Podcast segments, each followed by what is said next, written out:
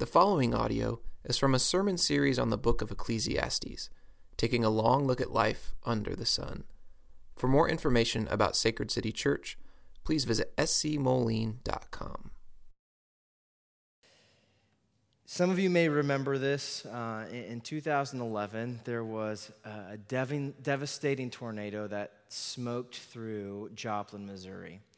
Uh, it was a huge storm. It, it was uh, it left a, a, devastating path about a mile wide of homes that had been turned into heaps of mortar and wood. It killed 158 people and caused uh, not only the terrific, tremendous heartache of those losses, but $2.8 billion worth of damage in property.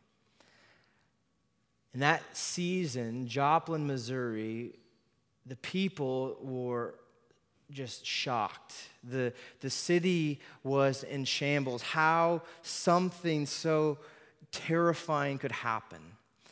And as you would survey, uh, you could see, watch the news, and the, the news people would survey the streets, and you would see rubble heap after rubble heap. You could sense the devastation. And there was even a, a, shot of the high school. The, the, there was a sign outside the high school that said Joplin High School, and, and some of the letters of Joplin had been pulled off by the wind. So all that was left was the OP. Now, I think there's a misconception with the book of Ecclesiastes, and that is to think that the book of Ecclesiastes is a lot like this devastating tornado that can sweep through the Bible. It's, it's one of those books that a lot of people try to avoid because it, it brings you to the reality of the condition of this world, that there is this fallen world that we live in. It can be depressing, and even some may, may resort to a fatalistic worldview just taking a survey of this. But I think as we've made our way through Ecclesiastes, I hope that you've seen that that's not the case. In reality, Ecclesiastes is like the person who stood amidst the rubble of Joplin, who looked at that sign with the O and the P and decided to write an H and an E to fill out the word. I've got a photo of it to spell hope that amidst the rubble there is still hope. This is the view that the preacher has brought in. in taking account all the futility of the fallen world, there is still something here. And today we end our journey through the, through the book of Ecclesiastes. We've been surveying the rubble of this world and how to navigate it. Now, for some of us, it's been an uncomfortable journey. It's been like uh, taking a bumpy bus ride with a full bladder, right? You just, you just want that thing to be over with. Get us to the next gas station. Because the preacher, who has basically been narrating for us, providing wisdom after wisdom, he, he's been drawing our attention to the dark corners of our life under the sun that we oftentimes would rather ignore.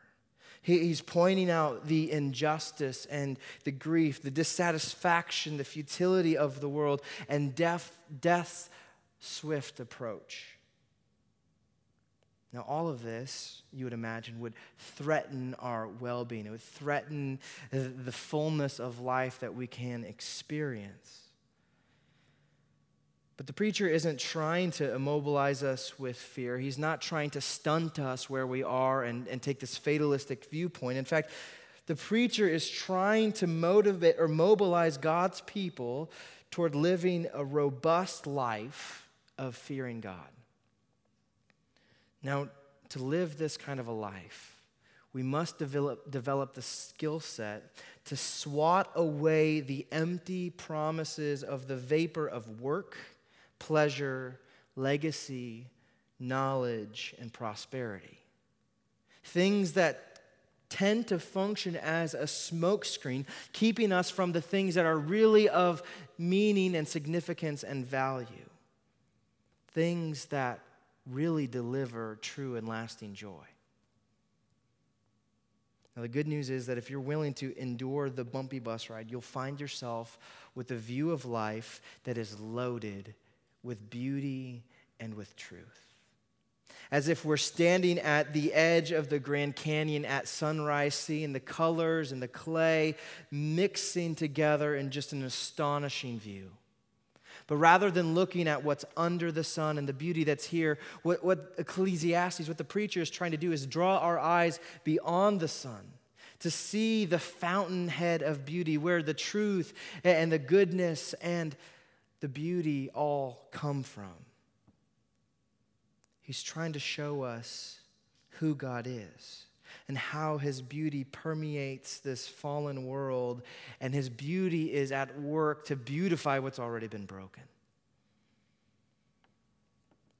And so it's with an accurate vision that we inherit from the preacher where we can see God for who he is and as we see God for who He is, we can start to make sense of this world and learn how to navigate it. What I've found in the last 12 weeks of this sermon series of going through Ecclesiastes, and this is not, an, this is not a testament to my preaching, but the goodness of God and His Word, that I'm learning how to be more human. I'm, I'm gaining a better understanding of what it means to take the, the, the, good and the bad, to, to enjoy the simple things like food and drink, sunshine, art, and laughter, to rejoice in my family and the work that God's given me to do, while protesting the evil and the sorrow and the inevitable arrival of death by living honestly and living fiercely.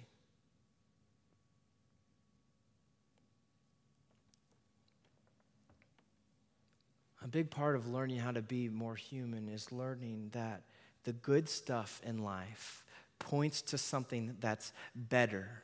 And when you can see what it is that's better, the bad stuff of life doesn't seem so threatening. Now, we are coming to the last chunk of this passage.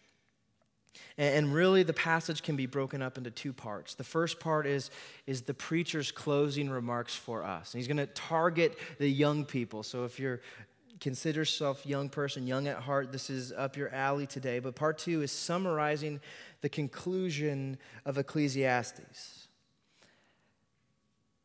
Now, I wish, as I was studying this week and, and preparing I wish that I would have been able, I've probably heard some of this, these lessons, but I wish I would have been able to grab on to what the preacher is saying when I was 15 or 16 years old. Because if you're able to, to wrestle with this and grab hold of it, this information that he's handing off can save you from troubles later on in life. And to sum up what the preacher is saying, he's giving us two R's. He's saying, rejoice and remember. Let's take a look at, at verses 7 and 8 of chapter 11. He says, Light is sweet, and it is pleasant for the eyes to see the sun. So if a person lives many years, let him rejoice in them all. But let him remember that the days of darkness will be many. All that comes is vanity. Now, doctors We'll talk about the importance of being out in the sun, right? You've got to get your vitamin D. It helps your, your body function as it ought to. You get a nice little tan. Um, but the preacher says it's even simpler than that. It is light is sweet. It is good to see the sun because if you can see the sun, it means that you're alive and not yet in the grave. If you can see the sun even on a cloudy day, even on a bad day, then you have reason for rejoicing. And this is true of both young people and of older people. Young people can rejoice because of the pending days, the days that are on the horizon that are coming your way. And those who are older and more seasoned can rejoice because of the days that they've accumulated. But there's also this idea that today is worth rejoicing over. In Psalm 118, the psalmist says, This is the day the Lord has made. My grandma Enid used to have the song that we'd sing all the, you know, maybe you've heard it. This is the day, this is the day that the Lord has, you know. But this is the day. That's Psalm 118 straight from Scripture. This is the day the Lord has made. Let us rejoice and be glad in it. And that kind of works out if today's a good day, right? Like it's easy to rejoice uh, with the good days. We party on birthdays and we celebrate promotions and anniversaries. But the question is, in light of the reality of the fallen world and the circumstances that we find are in, how do we rejoice when the good and the bad are mixed together? I think of my friend. This is a perfect example of this. My friend who, on his wedding day, supposed to be one of the most joyous days of his life, his mother passes away. How, how do you rejoice in a day like that? Or, or, or even in, in a season where it's just all hard, heavy things that ought to be mourned over. We think of, of the season, the time of mourning that the preacher had appointed in Ecclesiastes chapter 3. Right? Whether that's a death of a loved one, you've been fired from your job, maybe you're in, in financial troubles, you're in the midst of a really tough season of parenting, your kids are rebelling, or maybe it's even your health, a recent cancer diagnosis. Now, a socially acceptable response to a season, to a day like that, would be to get angry. Just get mad, shake your fist at somebody, or, or even maybe it's God. Get angry or, or succumb to worry and to fear. You either have to try to bear down and control the situation and manipulate things, or you just pretend like it doesn't exist. You ignore it altogether. But the preacher tells us to take a different approach. He, he commands us to rejoice in all the days not just the good ones, but the good and the bad. But what he's not saying here is to sweep things under the rug. He's not saying to, to, to pretend that everything is all good, right? Especially if the circumstances are not that way. It's, it's not a charge to be aloof to reality or, or to, to just be ignorant to the situation. That, that would be negligent optimism. But if you live honestly, if you experience life as it comes, as God deals it for you, you'll experience an array of emotions to varying degrees, which may happen simultaneously. Right? It's kind of a weird experience. Nobody, nothing is, singular. Emotions are, are all happening at the same time on sort of a ranging scale. And so it could be the happiest day of your life, also mixed with one of the saddest days of your life.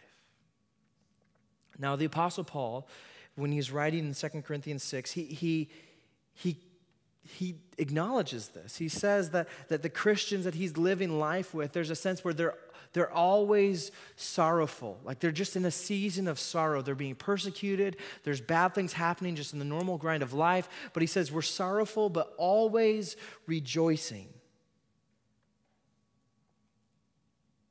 Now, there's a common theme here between the preacher and the Apostle Paul that helps them, the key to, to always rejoicing.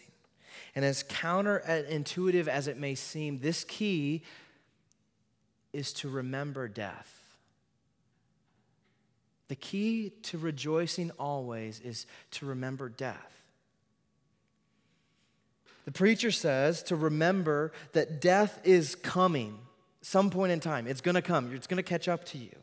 And so it's not here yet, so make an intentional decision to enjoy life as you have it before death comes up. Now, that I think that's true. But if we, if we gain a gospel perspective, if we understand the gospel, what Jesus has done is life, death, and resurrection, this gets transformed a little bit. Because now we don't just rejoice because someday death is going to come and we got life now. We rejoice because death and darkness have been conquered for us. We know now in 2018 what the preacher didn't know about God's redemptive plan, what God's plan for death was. And so, faith in Jesus, his life, death, and resurrection, means for us that we can rejoice in any situation because this is not how things will always be. Now, everyday rejoicing, the ability to do this every day, is evidence that we understand the gospel, especially when our circumstances to tell us to do otherwise. Personally, I, am skeptical of Christians who have this disdain for life that leaves a perpetual scowl on their face. I grew up in, the, in, a, in a small Lutheran church. I have a picture of a lady that was always angry at me for I don't know why. I probably did a lot of stupid stuff. Or, or, or the guy who was always upset, you know. Christian, I'm skeptical of Christians who are like that, that are just have this disposition of, of displeasure always. But I'm also skeptical of non Christians who naively rejoice in this life because it seems dishonest to the reality of suffering that they are probably experiencing. Now, both of these people, the grumpy Christian and the naively rejoicing non Christian, are failing to remember death. The naively optimistic non Christian forgets the injustice of death and suffering. Right? Where, where, we should be protesting, they're preoccupying themselves with rejoicing. The grumpy Christian forgets what Jesus did to conquer and to reverse the curse of sin and death. So it is a distinct ability of gospel believing, born again Christians to honestly look at the bad days for what they are, to feel the gravity of those days, and still have an abounding hope that trumps the tragedy of the day with the joy of Christ. See, for Christians, this is as bad as it gets no matter how bad it gets. This is as bad as it gets. And no matter how bad it gets, Jesus is here with us, carrying us and sustaining us. And this is a cause for hope. A sure hope that leads to rejoicing. And this is the only way that you can explain how the Apostle Paul says we are sorrowful, we're burdened, but we're always rejoicing because the joy of Christ trumps the sorrow of this life. So we see this pattern of rejoicing and remembering. And this pattern, when the preacher turns the corner here, is going to show us that this ought to be instilled in our youth. Because learning how to rejoice and remember begins at a young age. And so here we are. The preacher contextualizes this pattern for the kids, and he, he wants us to listen up. He wants you to be set on the right path so that you can live an abundant and full life. And so in verse 9 of chapter 11, he says, Rejoice, O young man, in your youth, and let your heart cheer you in the days of your youth. Now, I remember always as a kid when I was, you know, 11, 10, 11, always wanting to be older, right? Always wanting to hit the next milestone. We want to be 16 because that means you can drive. And then you want to be 18 because then you can go buy Swisher sweets. And then you want to be 21 because then you can drink. There's a sense where you're just always kind of looking forward to the next thing where you're not quite satisfied in the youth that you have in the moment. And, and us older folks will look back and say, that's, that's a shame, right? I'd give anything to go back to that. But there's a sense where we always want to, to have the next season. And, and if we're constantly living looking forward, we'll forget to enjoy this unique season that God has come with us, has, come, has given us in this season. Because the more life that comes, the more responsibilities and burdens pile up. So, for this season, if, if you are in that sort of 20 and under range, there, this is an appropriate season for you to live in your mom's basement. This is an appropriate season for you to enjoy some of the leisure that comes with childhood. But guess what? There's going to be a time where that expires, right? You get past your 20 and it's no longer cool for you to stay at home with mom. So take time now while you have it to enjoy your youth. You, you don't have bills to pay. You don't have any student loans to, to chip away yet. You don't have any heavily demanding jobs or kids to take care of. So be glad in this season. Let your heart cheer that you have more life ahead of you than you do behind you. And as you're rejoicing in your youth, use your youth. Do things that you enjoy. Now, here's the disclaimer do things you enjoy without neglecting whatever small responsibilities you currently have as a family member, as a student, whatever, whatever you're picking up here and there. Enjoy your youth. Play hard. Sweat and strain your body. Go hiking and explore. Be creative. Read and learn. Expend your youth. But as you do this, realize this that your youth isn't about you. Just because you're young doesn't mean that you live for your own entertainment. I think one, one of the popular refrains in my household growing up was this, this Mom, I'm bored, you know? It's okay. When boredom kicks in, that's where real adventure begins. But as you're, uh, as you're, as you're beginning adventure, know that, that your youth is not just about entertainment. Your youth is about learning how to glorify God in whatever you do. And know this that th- there's no age limit on, on, on having a meaningful relationship with God. You don't have to experience something in life. You don't have to have a certain numerical threshold before you can really hunker down in who God is and what He has done for you. Jesus, as he was doing his ministry across Galilee, he was pulling kids upon his lap as he was teaching. Jesus made time for the kids. And Jesus is making time for you. And right now, in your youth, is a time to grow that relationship, even if it's clumsily, to learn who God is, to learn who, who God has made you to be, and to learn how to be used by God. Now, I think this, is, this feeds right into the next part where in verse 9, the second part of verse 9 says, To walk in the ways of your heart and in the sight of your eyes. Now, if, if you misunderstand this verse, this could be uh, terrible for you. Uh, I'm currently aware of how deceitful my heart can be, but as a teenager, I was ignorant to the intensity of its my heart's deceit and its foolishness. There's a sense where telling a kid to follow their own heart could sound like a go ahead to do whatever you feel like. But I assure you that's not the case. That, that would be the opposite of wisdom, which is what the preacher is trying to hand down to us.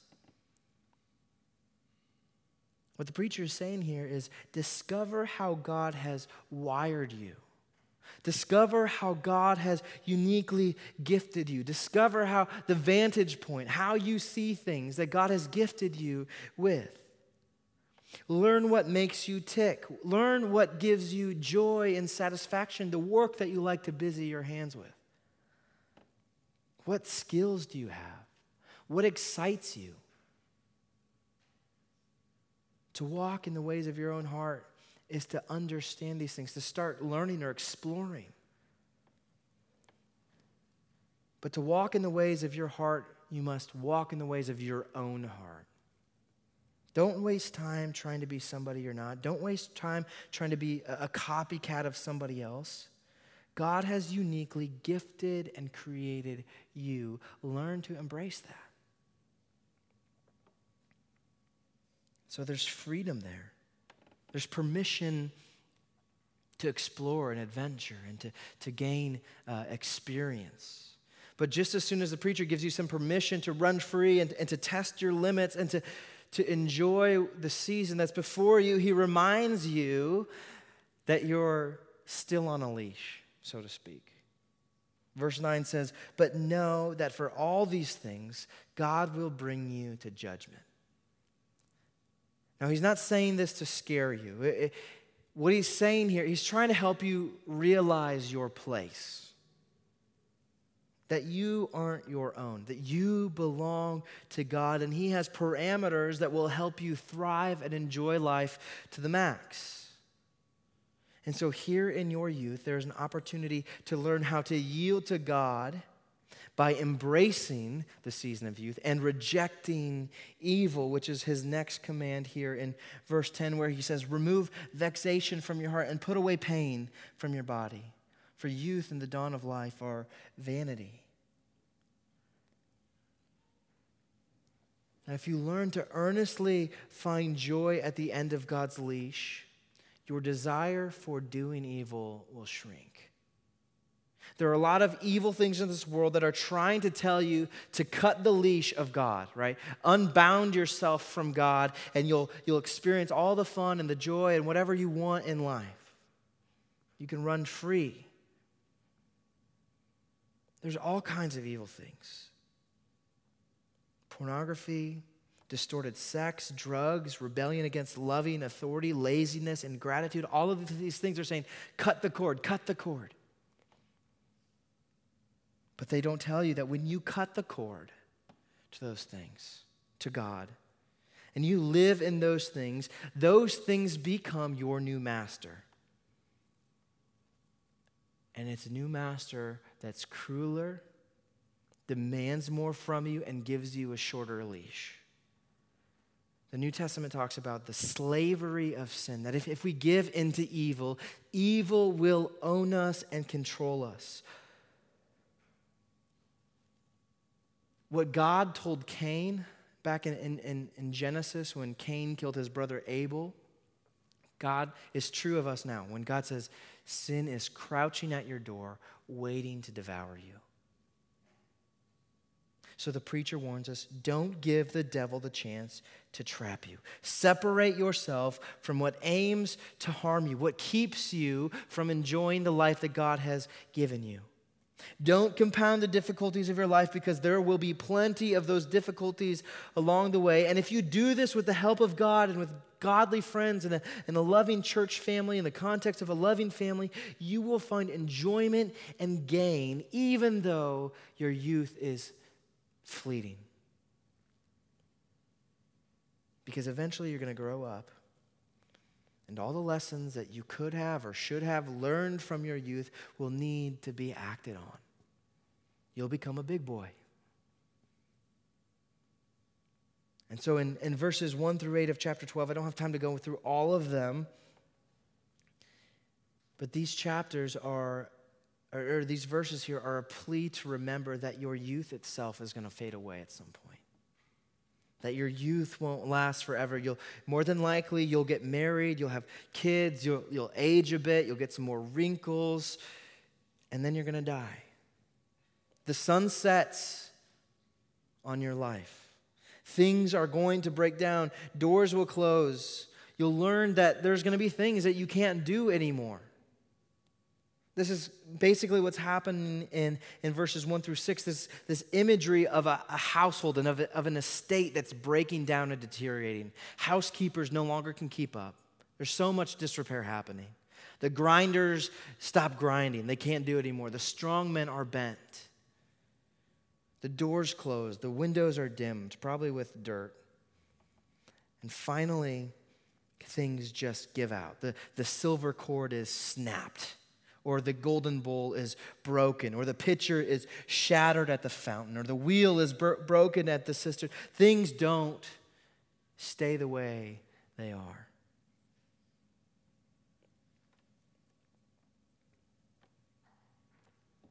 There will be a day when there's more life behind you than there is ahead of you. And then verse 7 says that on one day, your body, which was made of dust, in the Garden of Eden, when God was making man, he heaped up dust and blew life into the dust, making Adam. Your body will return to the dust, and your spirit, verse 7 tells us, returns to God. Now, right there, that is proof that your life is not your own. It does not belong to you. God gave you your life on loan. And then, hopefully, with a slightly more understanding uh, uh, from having been through the whole book of Ecclesiastes now, we hear the preacher sing his refrain one last time. In verse 8, he says, Vanity of vanities, all is vanity. After the preacher has laid it all out, he's considered all of the facets of life, he, he still concludes that life is a mist that vanishes at dawn That's his last nugget of wisdom for the kids that your life is vapor. You are vapor. Enjoy it for what it is. And I would imagine, I, am just visualizing this here in my mind, that after the preacher writes that closing thought, he sets down his pen on his table, he takes a sip of his scotch, he inhales deeply, he steps out onto the patio to enjoy the sweetness of the sun, to hear kids playing in the distant background, and he enjoys another given moment, an, another moment that he did not deserve, a moment that he was not entitled to a moment that God gave him. And he sits down at his dinner table and he enjoys a New York strip. He, he takes a slice of peach pie with his supper. He, he mulls over the beauty of language through poetry. He goes to bed, he cuddles his wife, and he falls fast asleep, assured that the wisdom that he has has been imparted to others so that they can enjoy life the way God has taught him how to. And he does this day after day until one day his body eventually settles down into the dust and his spirit returns to God, where the preacher himself has arrived at death by living.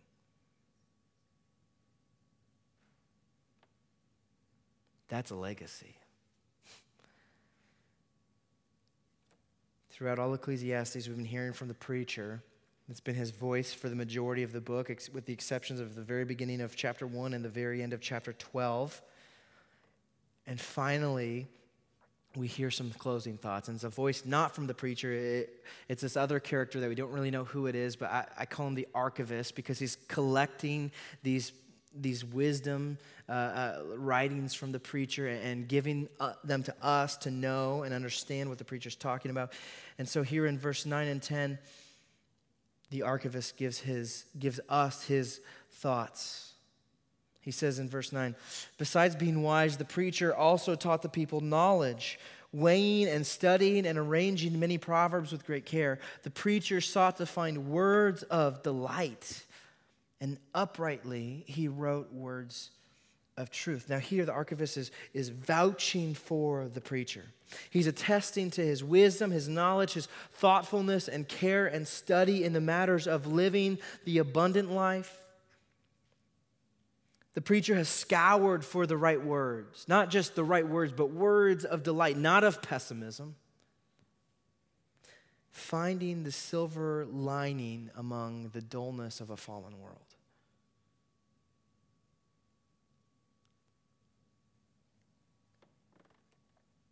And he gives us what's true, what's upright. He doesn't, he doesn't provide us with lip service, trying to, Uh, you know, appease our desire for something happy and clappy and uplifting. He, he, he acknowledges things for what they are, yet still there is things worth rejoicing over, and his truth is upright.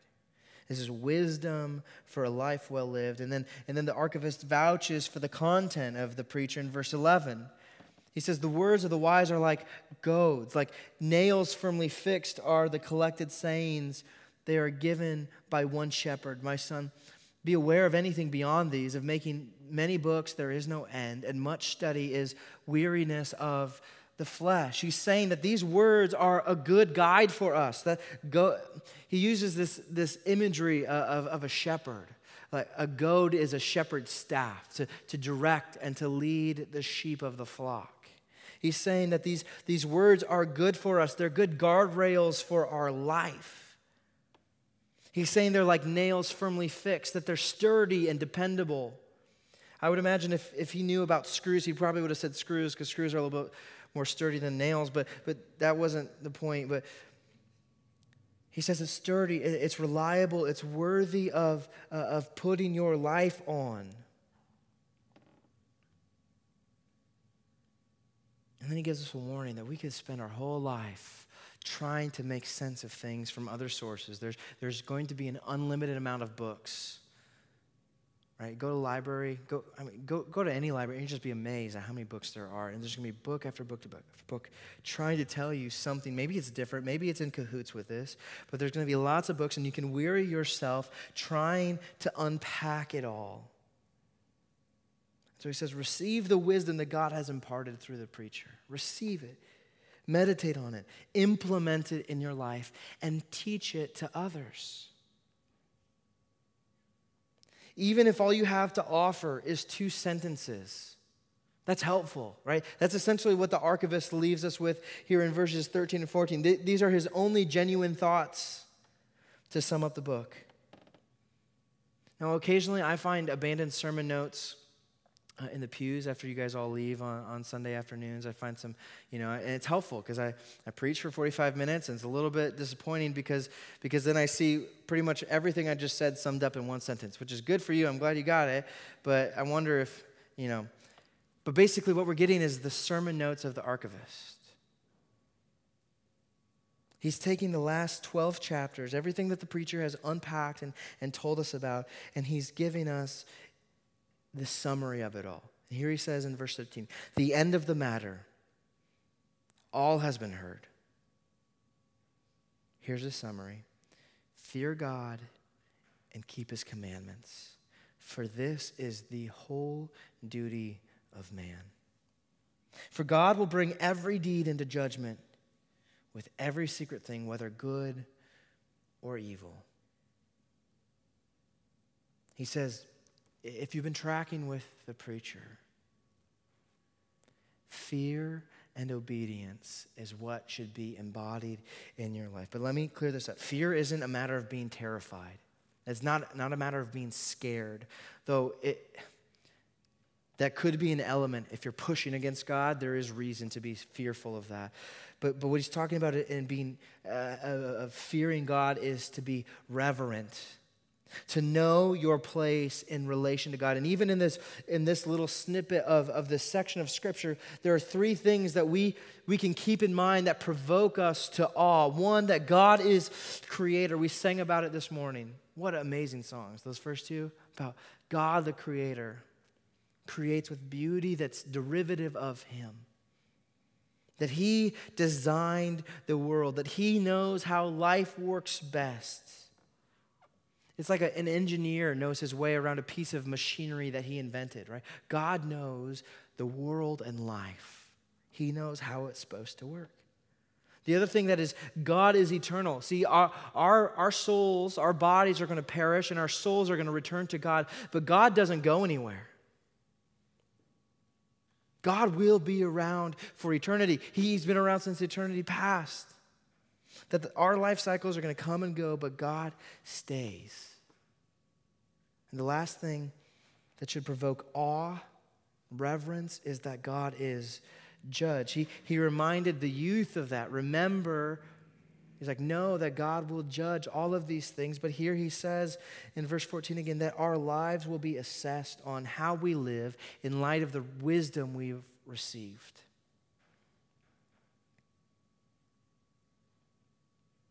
God is an impartial judge. He, judge, he judges fairly. There's no sliding scale here, there's no, no curve. And when we understand who God is, what naturally happens, we, we, we become reverent of who God is. And with a, a, a natural reverence, we become obedient to God. In fact, a lack of obedience in our life to God shows a lack of reverence, that we don't understand God for who He is. But before you grimace at the thought of obedience, remember the things that the preacher has called us to, to obey God in throughout the whole of Ecclesiastes. Obey God by trusting in God's provision. Obey God by eating and drinking with joy. Enjoy, um, obey God by loving your wife. Uh, obey God by training your kids. Obey God by working hard. Obey God by playing, recreating. Obey God by making beautiful things.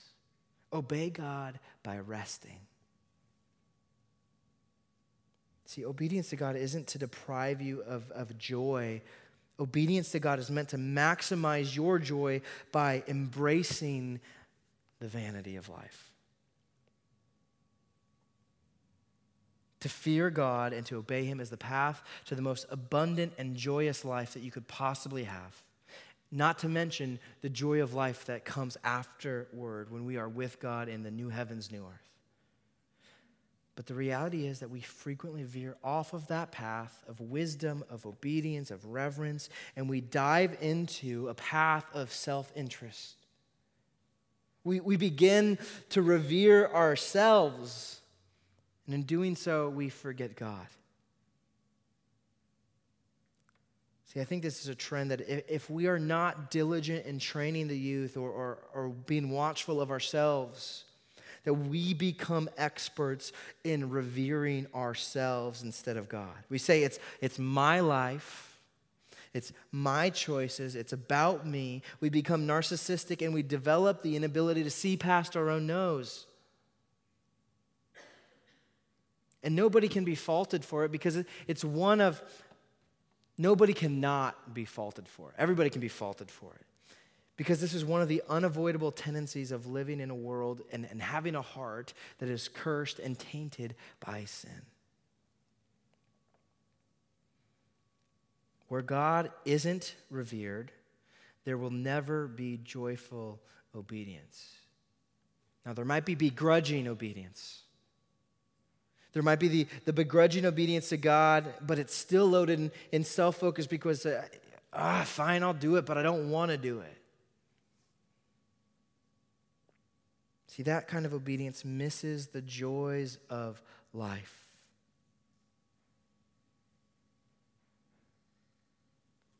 So, the, the appeal, if we just simply say, you know what, we need to go out of here and we need to do a better job of obeying God, it's all in vain because at the end of that, if that's our mentality, it's all self promoting. There, there's no reverence there. And so, to break through the smog of self interest, to get our attention off of ourselves and back on God, to revere Him for who He is and, and realize who we are, God gives us more than just a book of wisdom. God gives us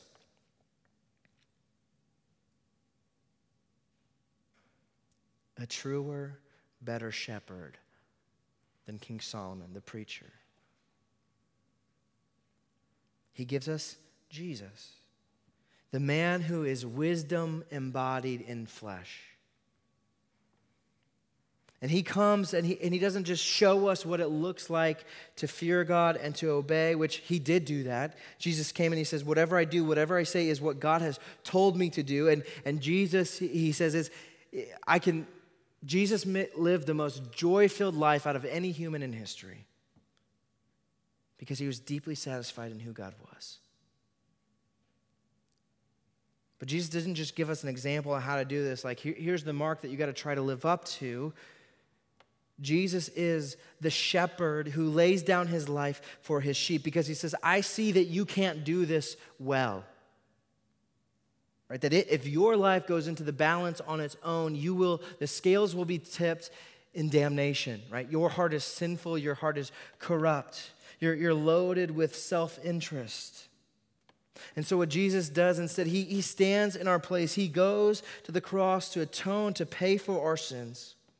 He goes and stands before God eh, eh, on our behalf so that as we stand before God, God doesn't see us and our failures and our successes.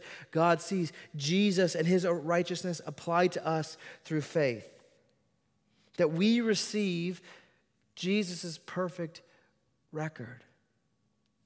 That sin's sin, ignorance, folly has been removed from us, and we are credited with everything that Christ has. So that when we go to the scale, the scale is tipped in our favor because Jesus was good enough for us. And seeing what Christ has done for us, we become more reverent of God. But not, not, not just reverent like he's, he's some God that's kind of distant from us, there's a reverence that's laced with love. It's because He first loved us that we love Him back. And so we, we begin to love and to be reverent of who God is. We see his love for us in Christ. We see that God desires what's best for us, that he has made a, the good, abundant life available to us. And Jesus himself said that if you love me, if you love me, you will keep my commands. And so we can see that the key to obedience is to first love God. And to love God, we must revere what He has done for us in the gospel. And all of this feeds into the chief end of man, which we've already heard this morning in our profession of faith that the chief end of man, it's very similar to verse 13. The chief end of man is to glorify God and enjoy Him forever. Now, the Lord's table is here for us this morning to stoke our reverence for God.